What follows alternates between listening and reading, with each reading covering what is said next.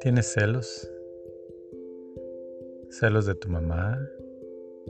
¿Celos de tu esposa? ¿Celos de tus hermanos? ¿Celo de tus vecinos? ¿Qué es el celo? El celo es realmente desear lo que alguien más tiene o que esa persona no sea deseada por nadie más que por uno. Uno se siente dueño de aquella persona que uno cela. La quiere tener uno atado a los pies, a las manos. Que no se escape nada de esa persona. Uno quiere ponerla dentro de uno su ser. A veces piensa uno que es por amor, pero también puede ser por egoísmo. Realmente el celo es algo bueno si lo consideras que es amor.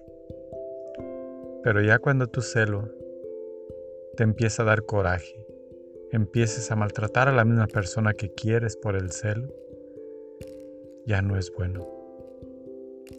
Ese celo debes controlarlo. Tiene que tener su medida, tiene que tener su temperamento. No puedes dejarlo suelto, ni puede lastimarte a ti.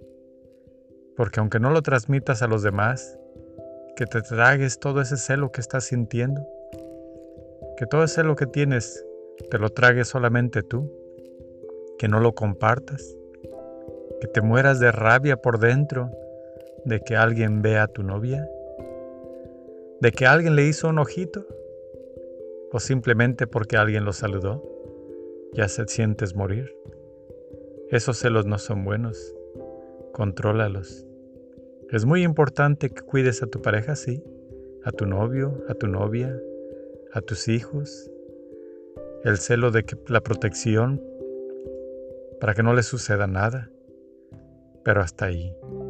Siempre hay que ver lo mejor para ellos, pero sin violencia y pensando solamente en el bienestar de ellos. Amén.